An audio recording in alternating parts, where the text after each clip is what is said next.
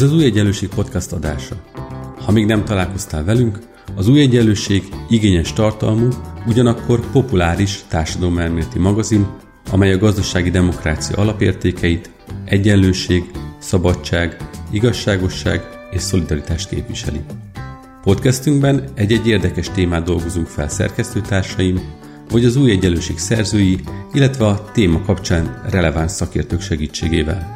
Beszélgetünk, vitatkozunk, talán úgy, ahogy te is tennéd, ha itt lennél velünk.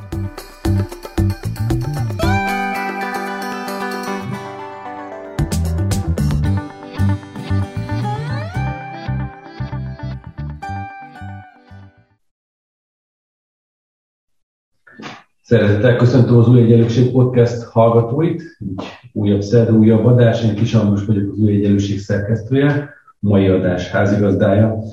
És azt is mondhatnám, hogy egy régi vendég van velünk itt az online stúdióban, Ferber Katalin közgazdás, gazdaságtörténész szemében. Üdvözlöm Katalin, köszönöm szépen, hogy elfogadta a meghívást. Én pedig köszönöm a lehetőséget, és üdvözlöm a majdani hallgatókat is, és önt is. Ugye azért is mondom, hogy egy régi vendégről van szó, de mégis új, hiszen podcast adásban új beszélgető partnerről szól, szóval ugyanakkor, aki az új egyenlőség online társadalmi magazint olvassa, az már találkozhatott Katalin cikkeivel több témában is, és ennek kapcsán is kezdeményeztem azt, hogy beszélgessünk, és az adás végén pedig egy, egy újdonságot is majd megosztanék a hallgatókkal. Szóval vágjunk bele, Tokiói olimpia, most már túl vagyunk a, a nagy nyári világjátékokon, és túl vagyunk a paralimpiai játékokon. Covid hatására nem 2020-ban, hanem 2021-ben tartották, de közben Japánban azt is lehet mondani, hogy tulajdonképpen tombolt a, a, a járvány, hatalmas biztonsági és járványi intézkedéseket kellett hozni annak érdekében, hogy meg lehessen tartani a játékokat nézők nélkül, és hát nyilván egy másfajta olimpia volt, mint amit tulajdonképpen megszokhattak a, az olimpiai játékok kedvelői. És én azt gondolom, hogy erről egy kicsit érdemes beszélgetni, mert hogy, mert hogy Magyarországon is ugye időről időre fellángol ez a rendező olimpiát, mert attól megy egy ország, hogyha képes egy nyári világjátékokat megrendezni, mondják ennek a pártolói. Miközben azért ezt láttuk, hogy egy ekkora gazdasági erővel bíró országot is milyen mértékben megosztott ez a, az olimpiai játékok. Menjünk vissza az elejére, amikor amikor Tokió jelentkezett, és tulajdonképpen megnyerte ezt az eseményt, akkor milyen volt a japán társadalom fogadtatás, ott hogyan állnak hozzá egyébként a, az élsporthoz, mi a társadalmi hangulat egy ilyen kérdésben. Egyébként ezt, bocsánat, az elején mondom, úgy teszem fel a kérdést, mint aki Katalin több éven keresztül Japánban élt, tehát így nem csak a... 17. 17 éven keresztül, úgyhogy azt hiszem, hogy elég jó lenyomata lehet a japán társadalomról és a hangulatról. Szóval hogy jövet, mi övezte a japán van az olimpia megrendezését, a versenysportot, és ugye egyébként ehhez való hozzáállást, amikor megnyerték és pályáztak erre a A 2013-as esemény, amikor is Japán kapta másodszor egyébként, 45 óta az olimpia, nemzetközi olimpiai játok, játékok megrendezési jogát, akkor ugye ezt az olimpiát a japán média rekonstrukciós olimpiának nevezte el, mert a két évvel ugye korábban történt, 2011 március 11-én és 12-én történt hármas katasztrófa, 9,3-es földrengés, 15 méteres szökőár, valamint a fukushimai tengerparton levő négy atomerőműből három teljes leolvadása, illetve egynek, a negyediknek a kigyulladása történt. Ennek a hármas katasztrófának a rekonstrukciós költségeit 45 milliárd dollárra becsülték a japán szakemberek, és az olimpiai megrendezés, tehát az olimpiai játékok megrendezésének egyik célja az az volt, hogy valamilyen módon a bevételek egy részét a fukushimai helyrehozatali munkákra fordítsák. Hát természetesen ez nem sikerül, de ez egy későbbi történet. Az induláskor akkor egy ilyen, tulajdonképpen mint hogy az első, a második világháború utáni első Tokiói olimpia is egy visszahozni Japánt a nemzetközi életbe, itt pedig akkor a katasztrófa után egy rekonstrukció, egy helyreállítás jegyében hirdették meg. Tehát akkor gondolom ennek volt erős társadalmi támogatottsága ennek a Nem, nem volt. Nem volt. Aha. Nem volt. Nagyon egyszerű oka volt ennek.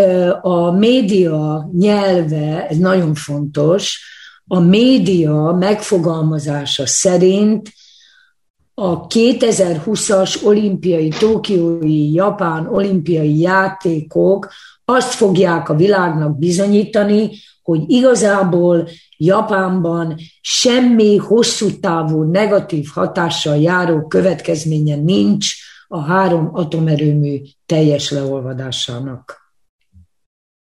Na most ez nem igaz. Tehát Ugye amíg az 1964-es olimpia, ahogy ön is mondta, valóban arról szólt, hogy a második világháború szörnyűségei az, az atom- és hidrogénbomba ledobása után Japán főnix madárként, ha úgy tetszik, újjáélet, és megmutatta a világnak, hogy technológiailag rendkívül fejlett, működő gazdasággal rendelkezik, Addig a 2020-as olimpia azt kívánta demonstrálni a világnak, hogy a fukushimai hármas katasztrófának jelesül az atomerőművek teljes leolvadásának nincs semmiféle negatív következménye. Ezzel a társadalom a mai napig nem ért egyet kiinduló pont is már téves volt, amikor a igen, igen, igen, indultak. És Tehát, ez... ha úgy tetszik, eh, van egy japán kifejezés, nem fogok nyelvtani és nyelvi ügyekbe elmélyedni, mert nyilván ezt a hallgatók épp úgy unják, ahogy mi ketten, de van egy kifejezés japánul, amit csak úgy lehet fordítani, bár egy szó, eh, hogy külföldi nyomás tehát ha nemzetközi közvélemény meggyőződik róla, hogy tényleg megrendezhetőek az olimpiai játékok Japánban, mert nem történt tulajdonképpen semmi különös, akkor ez a társadalmat is meg fogja győzni arról, hogy nem történt semmi különös. Értem, tehát valójában egy, nem az élsportról, talán nem is annyira a nemzetközi helyéről a gazdaságban japánok szólt az a dolog, hanem egy belső társadalmi nyomást akartak kívülről igen, ezzel. igen, tehát egyszerre ugye egy csapásra két legyet ütni, elnézést a bornét kifejezésén.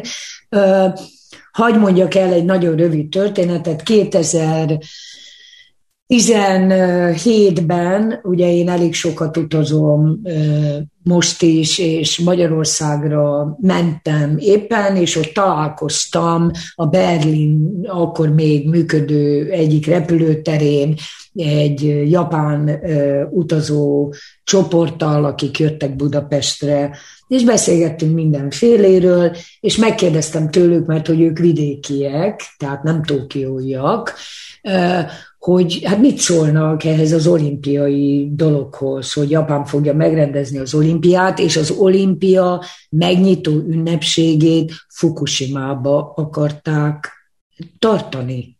Tehát azért ez nagyon durva, és egyöntetően, egyhangulag minden japán ember elhúzta a száját, és szinte egyszerre mondták nekem, hogy ez egy, ez egy óriási hiba ezt nem kellene csinálni. Akkor még ugye nem volt COVID, tehát szó se volt COVID-ról, mert hogy, mert hogy egyrészt ez nekünk nem kell most, mondták, másrészt pedig hihetetlen adósságokat fog jelenteni nekünk is, mondták ők. Ugye az elején mondta, hogy azóta az alapfeltételezés, hogy a 45 milliárd dolláros rekonstrukciós költségeknek egy részéhez az olimpia hozzá tudna járulni, tehát nyilvánvalóan egy nyereséges olimpiával számoltak a, így van, így van. japánok, miközben ezt, hogyha jól értem, azért a közvélemény egy része sem hitte el igazából. Nem, nagyon egyszerű, nagyon egyszerű a magyarázata ennek.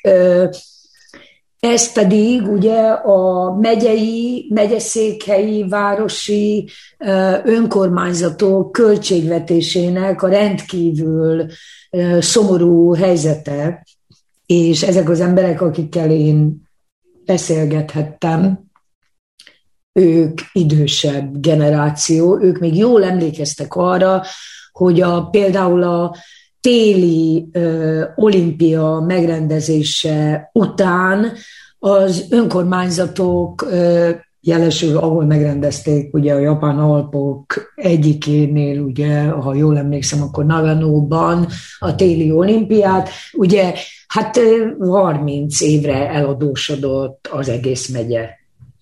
Tehát a japán embereknek jó érzékük van ahhoz, hogy felmérjék a hosszú távú következményeit egy döntésnek, hiszen minden a hosszú távú gondolkodásról szól a japán társadalom mindennapjaiban. No most, hát persze a nyeresség elsősorban abból lett volna, hogy hatalmas ugye látogatói tömeget vártak, hát ugye több millió embert, és ugye ezeknek az ott tartózkodása, a vásárlásai, a bevásárlásai, a fogyasztása, azok mind-mind-mind, ha úgy tetszik, akkor rengeteg pénzt hoztak volna. De hát mondom, akkor még nem volt Covid. És akkor jött 2020, igen. Nem tudom mennyire, már nem emlékszem, hogy milyen gyorsan vált egyértelmű, hogy az olimpiát nem lehet megrendezni a, a dologban. Ez egy mentővet jelentette akkor a japán társadalom számára is egy lehetőséget, hogy akkor az olimpiát megúszhatják, vagy, azért ez egyértelműen lát, hogy akkor a biznisz van mögötte, hogy ez halasztás de Amikor a, néz, ugye a legfontosabb dolog, hogy ugye a COVID kitörése és villámgyors terjedése természetesen Kelet-Ázsián belül is, hiszen Kínából indult el. Hát ugye a japánok hamarabb kaptak híradást erről az eseményről, mint mondjuk Európa. Tehát ez nagyon fontos. Na most itt az a helyzet állt elő, hogy a kormány kezdte erőltetni, és az utolsó pillanatig, szó szerint az utolsó pillanatig mi meg fogjuk rendezni az olimpiát, mert, mert a Covid az, az, az nem jelent igazából semmi veszélyt. Szinte az utolsó előtti pillanatban döntött a kormány úgy, hogy mégse rendezik meg az olimpiát. Ugye mellékszák a történetünk szempontjából, de azért így érdekelne, hogy ön is mondta, elsőként kaphattak hírt arról, hogy elindult valami a Kínából. Igen. Mégis most megnézem, hogy ebben a pillanatban 40% a teljes körülön beoltottak aránya Igen. Japánban. A legalacsonyabb a G7 országok között. És ez önmagában érdekes, hogy, hogy nyilván gazdaságilag megtehették volna, hogy bármilyen, hát hogyne? bármennyit felvásároljanak. Hát Innen Magyarországon néz úgy tűnik, mintha a japán társadalom egy fegyelmezett társadalom lenne, és ennek ellenére... Az is, nem csak ellenére, úgy tűnik, valóban az is. És ennek ellenére még hozzá képest is, vagy a, mondjuk azt lehet mondani, hogy talán ilyen Románia-Bulgária szintjén van az átoltottsági aránya a teljes beoltottak körében, hogy ez a kettő ez hogyan tud összejönni egyszerre? Ez a... No most ennek, hát ha szabad azt mondanom, hogy két rendkívül egyszerű hétköznapi magyarázata van, és van egy harmadik, ami nem annyira egyszerű magyarázat, de talán röviden összefoglalható. Az első kettő, az egyik a, az Európában kevésbé ismert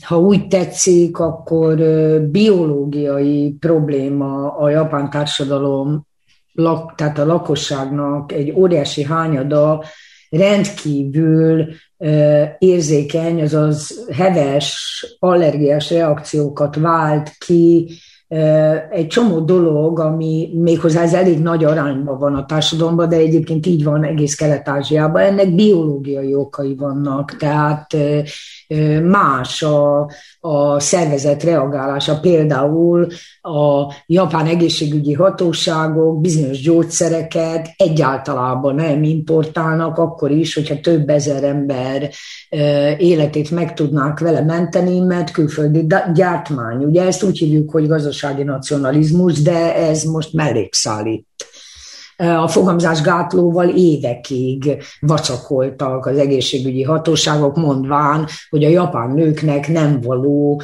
az Amerikába gyártott fogamzásgátló. Hát, hogy mondjam, persze ez egy duma volt, de de hát végül is éveken keresztül nem érkezett meg emiatt. Na most a, a másodikok, tehát ugye a vakcina, az ugye a vakcinát nem Japánba gyártják. Na most miután teljes egyetértés van, illetve teljes érdekszövetség van az orvosi közösség és az egészségügyi minisztériumi és helyi hatóságok között abban, hogy a japán társadalom rendkívül kiszámíthatatlanul reagálna külföldi gyártmányú vakcinára, ezért a propagandában elég gyorsan megjelent, nem a média hírekben, hanem a propagandában, ami elsősorban az internet, az a, hát enyhén szólva kétséges információ, mi szerint a japánok meg fognak halni, hogyha külföldi vakcinát kapnak. Erről közvetlen családi tapasztalataink is vannak, tehát a Japánban élő családtagjaink, ugye nem egy, nem kettőnek, most is meggyőződése, hogy mi meg fogunk halni, mert mi beoltattuk magunkat. No most a harmadik az egy sokkal komolyabb intézményes ok.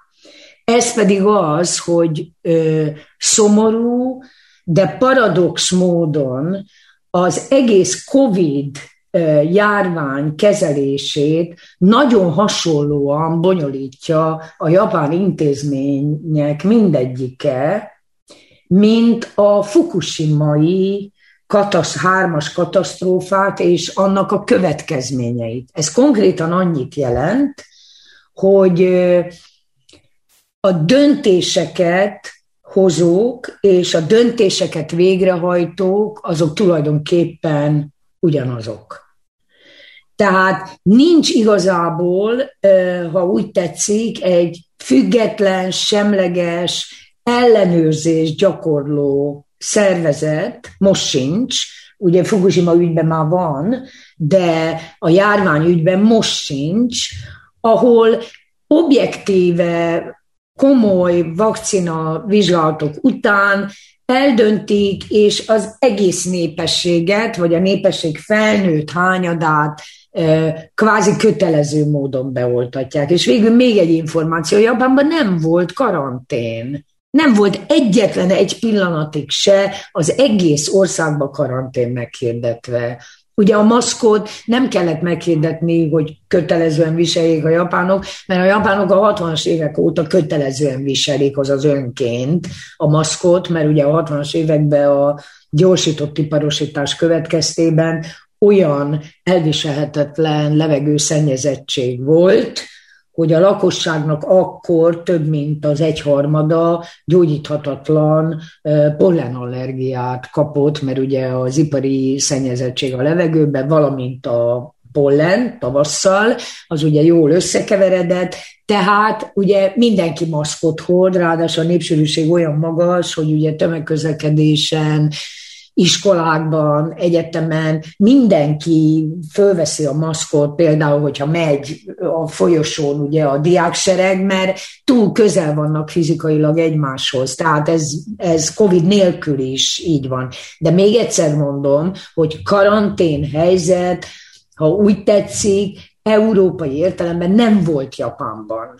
Tehát annyi volt, hogy korábban zárjanak be a bárok, korábban ö, ö, szüntessék be a bárokban és az egyéb szórakozó helyeken az alkohol árusítását, tehát ne éjfélig tartsanak nyitva, hanem csak tízig vagy kilencig, de valamint hát ugye a nemzetközi utazások korlátozása ennyi volt a japán értelmezésben a karanténhelyzet, semmi egyéb. Ami egyébként a külföldi utazásokat illeti, az most is fennáll, és elég komoly problémákat okoz. A fontosság kedvéért, mert valószínűleg rosszul fogalmaztam, természetesen az olimpia idején volt ekkor átoltottsági szint, hiszen azóta azért felmenne. Valamit nőtt, de még mindig alacsony ahhoz képest, ugye két adathoz képest. Az egyik, hogy 30 millió felett van az ország, ugye 127 millió emberről beszélünk, ennyi japán lakossága, 30 millió felett van a 70 évnél idősebb népesség száma. No most a beoltottaknak több mint a kétharmada közülük kerül ki. Tehát a felnőtt, illetve fiatalabb, valamint az iskoláskorú beoltottsági arány az rendkívül alacsony. Ugye ebben a helyzetben jutottunk el 21-ben az olimpiáig, ugye akkor végül Igen. kénytelen volt elhalasztani egy évben a Nemzetközi Olimpiai Szövetség, valószínűleg nyilván a szponzorok is úgy érezték, hogy ebből csak katasztrófa lehetne, és, és 21-ben is úgy tűnt, hogy a japán társadalom hát nem, hogy erősen megosztott, hogy jól emlékszem a kutatásokra, azért abszolút többségek voltak amellett, hogy ezt az olimpiát... Hát óriási tiltakozások voltak, ami nagyon ritka a japán társadalomban, petíciók százai, több százezer aláírással a tokiói főpolgármesterhez, a kormányhoz, felvonulások az utcán, tüntetések, hát ugye természetesen fegyelmezett tüntetések, minden zaj nélkül. A legkomolyabb szponzorok köztük az egyik legjobb napilap és legnagyobb példányszámú napilap a reggeli újság, Asahi egyébként, úgy hívják magyarul, hogy reggeli újság. Ugye hát ők voltak az egyik legfontosabb szponzorai a játékoknak, visszavonták a, a vállalatok sora vonta vissza, japán óriás cégek vonták vissza a szponzorálási. Nem, nem vagyunk hajlandóak, mert hát nézzük meg, a japán társadalom tiltakozik, és nem hallgatnak rájuk Tokióban, ugye a kormánynegyedbe, hát süket fülekre talál, hogy nem akarja a japán társadalom ezt az olimpiát. Miért volt ennyire makacs ebben a japán politika? Tehát, hogy kívül nézve úgy tűnik, mint hogy a magas hát két, illetve három dolog megint csak, de kettő az talán itt elegendő, játszott nagyon fontos szerepet. Az egyik az az, hogy a félreértések elkerülése véget, a Nemzetközi Olimpiai Bizottságnak egy egészen részletes leírása van arról, hogy milyen esetben lehet az olimpiai játékokat elhalasztani, illetve törölni. Na most Hát egyfelől ugye a COVID az talán nem volt elég súlyos már, ami a japán helyzetet illeti, mármint a kormány logikája szerint, de nem ez a lényeg. A japán kormánynak ebben az esetben mindent ki kellett volna fizetnie a Nemzetközi Olimpiai Bizottságnak, mintha meg lett volna az olimpia. Tehát közvetítésre, szponzori Mindent, mind, akkor a cechet teljes egészébe a megrendező ország kormánya állja. Tehát ez van a Nemzetközi Olimpiai Bizottság szabályzatában. Na most hát ez nyilvánvalóan hét évvel Fukushima után nem azért nem tudta volna vállalni a japán kormány és a pénzügyi kormányzat, mert nincs Japánnak elegendő pénze. Hát azért, hogy mondjam, ne csúszunk el ebbe az irányba, hogy elkezdjünk sajnálkozni és sopánkodni, hogy szegény Japán mennyire lerongyolódott, hát azért nem erről van szó, de kétségtelen tény, hogy ez rendkívüli módon megviselte volna a japán költségvetét, nem akarta a japán kormány ezt kifizetni. Tehát ez lett volna a következmény, ezért azt mondták, hogy inkább megrendezik. A játékok lement, és, és egyrészt az érdekel, hogy utána mi volt a, a társadalmi utózóngia dolognak. Tehát ugye volt egy ilyen felülbíráló hangulat, hogy hát végül is lement a játékok, tulajdonképpen ez rendben van, illetve, hogyha jól emlékszem, hogy október végén választások is voltak Japánban, a, igen, igen. Amire nyilván nagy erős ráhatása volt az olimpiai játékok körüli botránynak. Um, hát ugye két dolgot itt hagyj jegyezzek meg, ugye az az ön által emlegetett és a mostani beszélgetésünket motiváló ugye cikk, amit írtam az új egyenlőségben még augusztusban, ugye a kiállja a cechet, kifizeti a számlát. Ugye én akkor még ott becslésekre alapozva, japán becslésekre, ugye 15 milliárd dollár körüli összeget írtam, hogy annyiba került addig az olimpia, mondom ez augusztus második felében volt becslés. Hát ma már tudjuk a nagyjából végleges számlát, ez 31 milliárd dollár. Tehát játékok történetében ez az olimpia volt a legdrágább. Tehát ez került a legtöbbe. Visszamenem a beszélgetés elég, hogy azt mondja, hogy 45 milliárd volt, a dollár volt a helyreállítási, Fukushima-i helyreállítási költség. És 31 milliárd az az olimpia, ami tulajdonképpen a helyreállítás finanszírozásának egy részbeni költségére gondoltak. Kellett volna, hogy legyen, igen.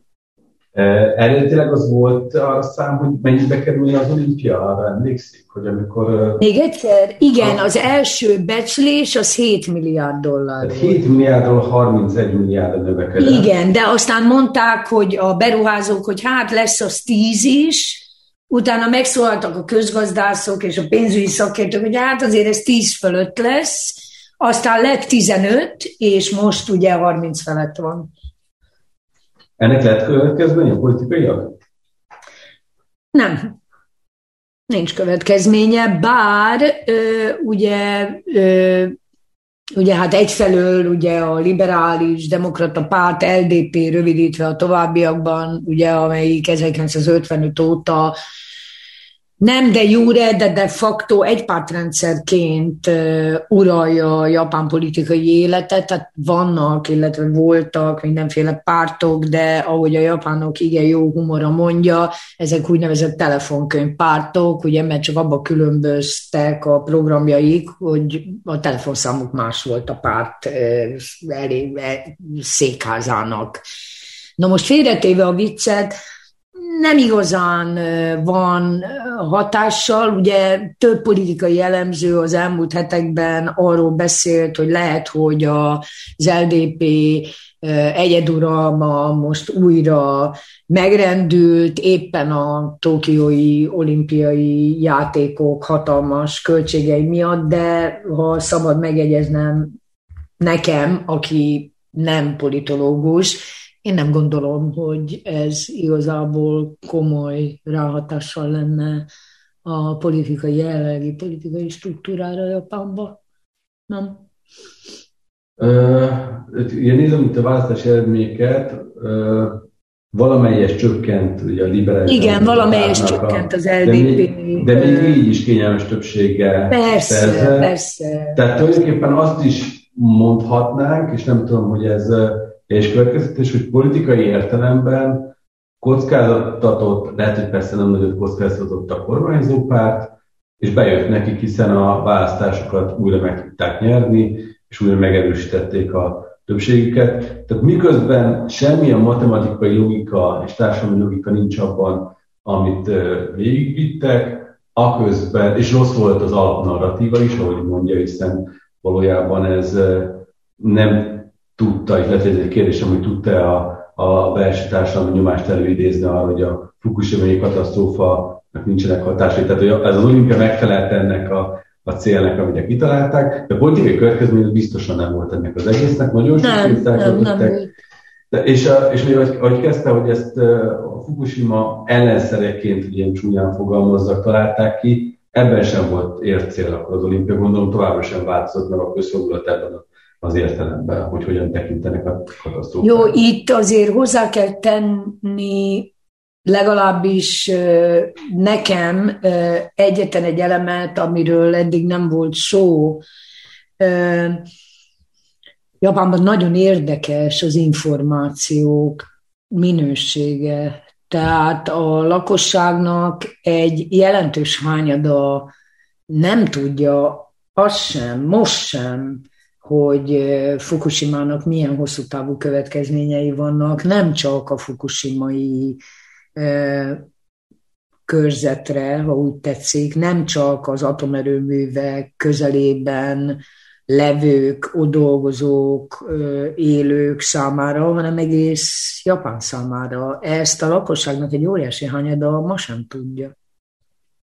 Ez alatt mit értünk, hogy a, a más... Ez, ez alatt azt értjük, hogy egyrészt ugye bármennyire durván és bárdolatlanul hangzik, Japánban egy Csernobillal összehasonlítható atomkatasztrófa történt. Tehát most ehhez képest ugye ma 2021 november elejét írjuk, és a világ, mintha az első hónapokat leszámítva 2011 március és június között, mintha nem venne tudomást arról, hogy, hogy valami olyasmi történt, ami, aminek nagyon-nagyon komoly, hosszú távú hatásai vannak, például a japán társadalom egészségi állapotára, például generációk számára, ugye, tehát most eddig eltelt hét és fél év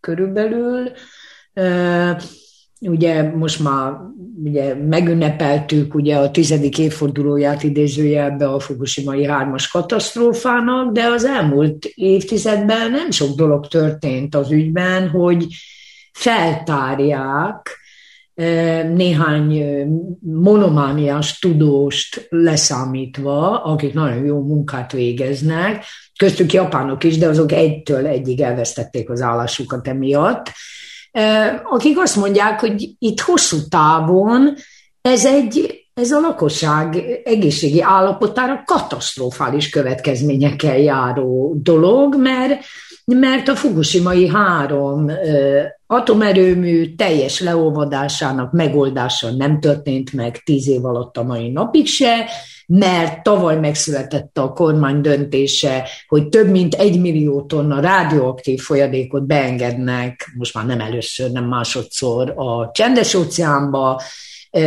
és mert a, a céziummal és egyéb emberi szervezetre és élő szervezetekre, tehát az állatokra rendkívül káros anyagok, azok ugye a folyókba, a hegyekbe, a fákba, az esővízbe, a talajvízbe mind-mind-mind-mind elszivárognak, e, ugye, és ebből következően ezek mindenütt, mivel nem láthatóak, nincsen azonosítható szaguk, ebből következően ezek mind-mind beépülnek az emberi és élő szervezetekbe. Tehát, de erről nincsen szó Japánban. Ha még néhány évvel ezelőtt, mondjuk három vagy négy évvel ezelőtt, most már nem, de még néhány évvel ezelőtt, ha valaki elkezdett beszélgetni arról, hogy hát ugye Fukushima-ban mi történt, akkor a beszélgetés jelenlevő résztvevői felálltak, és elhagyták a helységet, mert nem akartak róla beszélni, ugye, amiről nem beszélünk, az nincs. Tehát nincsenek igazából a japán lakosság mindenféle közvetlenül nem fukushimai érintett részei kellő mélységgel tájékoztatva a mai napig arról, hogy tulajdonképpen milyen hosszú távú következményei vannak, voltak és lesznek a fukushimai hármas katasztrófának, azon belül az atomrobbanásoknak. Szépen köszönöm ezt a fél órát. Szerintem ez egy különleges volt abban a szempontból, hogy az egyenlőség piros podcastban viszonylag kevés nem közvetlenül a politikai választásokkal kapcsolatos nemzetközi példákat hozunk elő, de azt mondom, hogy a beszélgetés ez egy egyrészt jó pillanatfelvételt tudott adni a japán társadalomról az olimpia szemszögéből, a Covid szemszögből, és és egyébként az atomkatasztrófa szemszögéből. És az, az elején úgy kezdtem a beszélgetést, hogy, hogy lesz egy e, újdonság a podcast Igen. és hát ez a podcast, ez az újdonság pedig személyesen Katalin lesz, hiszen abban állapodtunk meg, hogy nem csak az új egyenlőség online hasábjain jelennek meg tőlem majd a jövőben írások, hanem podcast adásokat is már házigazdákként fog készíteni az elkövetkező időben, kvázi vendég szerkesztőként, úgyhogy hamarosan majd találkozhatnak Katalin adásaival is, ugye így ebben a Piros Podcast csatornán szerdánként. Nagyon szépen köszönöm. Ambrus, még valamit hagy mondjak, hogy ugye rosszul mondtam, tehát hogyha nem mondtam volna elég pontosan, a három atomerőmű teljes leolvadása és a negyedik kigyulladása. Ez ugye, mert nagyon kényesek igen. a kifejezésekre ugye a világ atomfizikusai. És még valami, hogy hát természetesen nagyon köszönöm a lehetőséget, hogy vendégszerkesztőként én is készíthetek podcastot, és hát reménykedem abban, hogy majd a részleteket meg tudjuk Ambrussal beszélni. Így van, és hát a, azok a hallgatók, akik hetente visszatérők, azok számára itt a vége már unalmas, de talán ez a rész ez újdonságot kínált, hogy akkor bővül a podcast szerkesztő családja, fogalmazzak. Akinek mai adáshoz vagy az előző adásokhoz bármilyen véleménye van, azt a szokásos csatornákon meg tudja tenni, az infokukacújegyelőség.hu.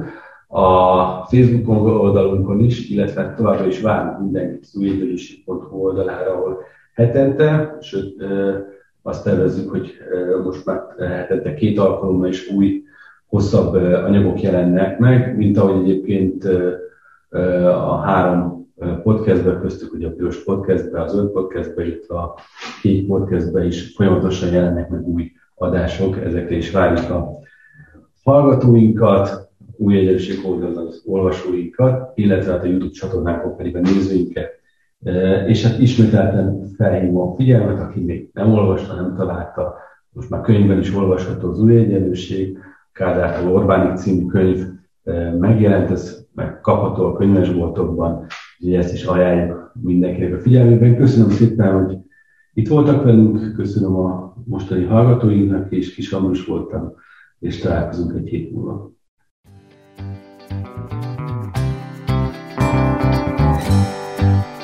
Köszönjük, hogy velünk voltál! Olvasd minket az újegyenlőség.hu oldalon, nézd meg videóinkat a YouTube csatornánkon, és kövess minket a Facebookon. És hallgass meg a következő podcastünket. Ha tetszett, akkor szólj barátaidnak, ismerősöidnek is. Terjezd a hírünket, hogy minél többen találkozhassanak velünk.